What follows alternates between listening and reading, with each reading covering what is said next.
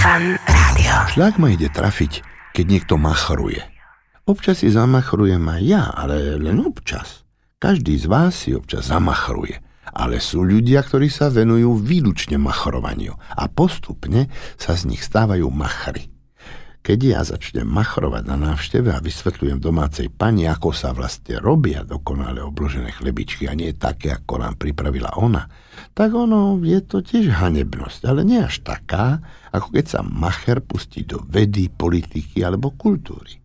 Macher začína na sebe pracovať už v detstve. V škole si považuje za povinnosť úplne pred triedou znemožniť učiteľku. Zahadzuje ju všelijakými idiotskými otázkami, vyrušuje, upútava na seba pozornosť.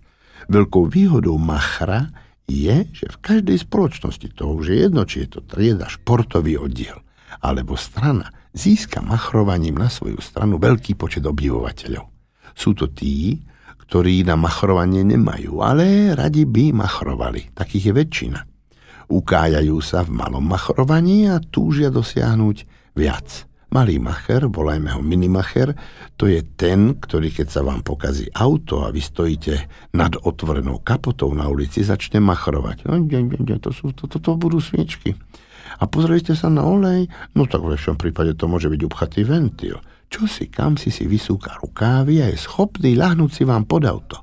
Keby to bol len kibic, tak vám spoza chrbta kibicuje. Ale machrovi kibicovanie nestačí.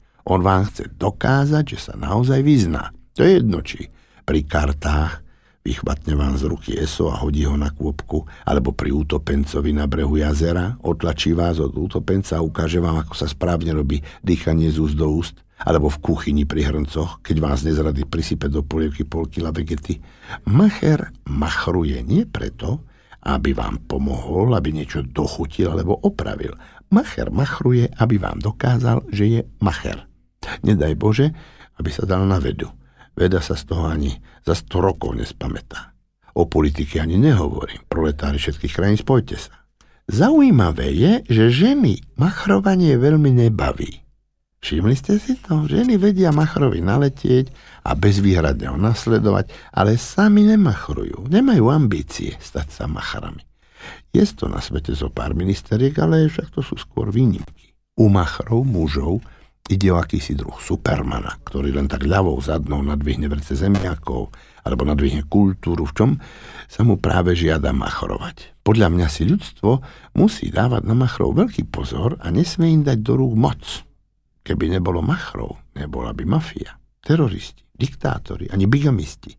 Macher sa zvykne vyfarbiť na diskotéke. To sú tí chlapci, ktorí si privedú dievča na parket, chvíľu tancujú a potom začnú machrovať celej sily zbodyčekujú najbližší tanečný pár, ten stratí rovnováhu a preletí krížom cez parket, pričom naráža do ostatných párov.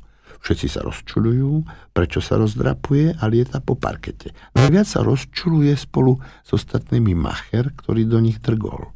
Má z toho veľkú srandu a o chvíľu atakuje iný pár. Macher vie takýmto vtipkovaním zničiť slušnú zábavu.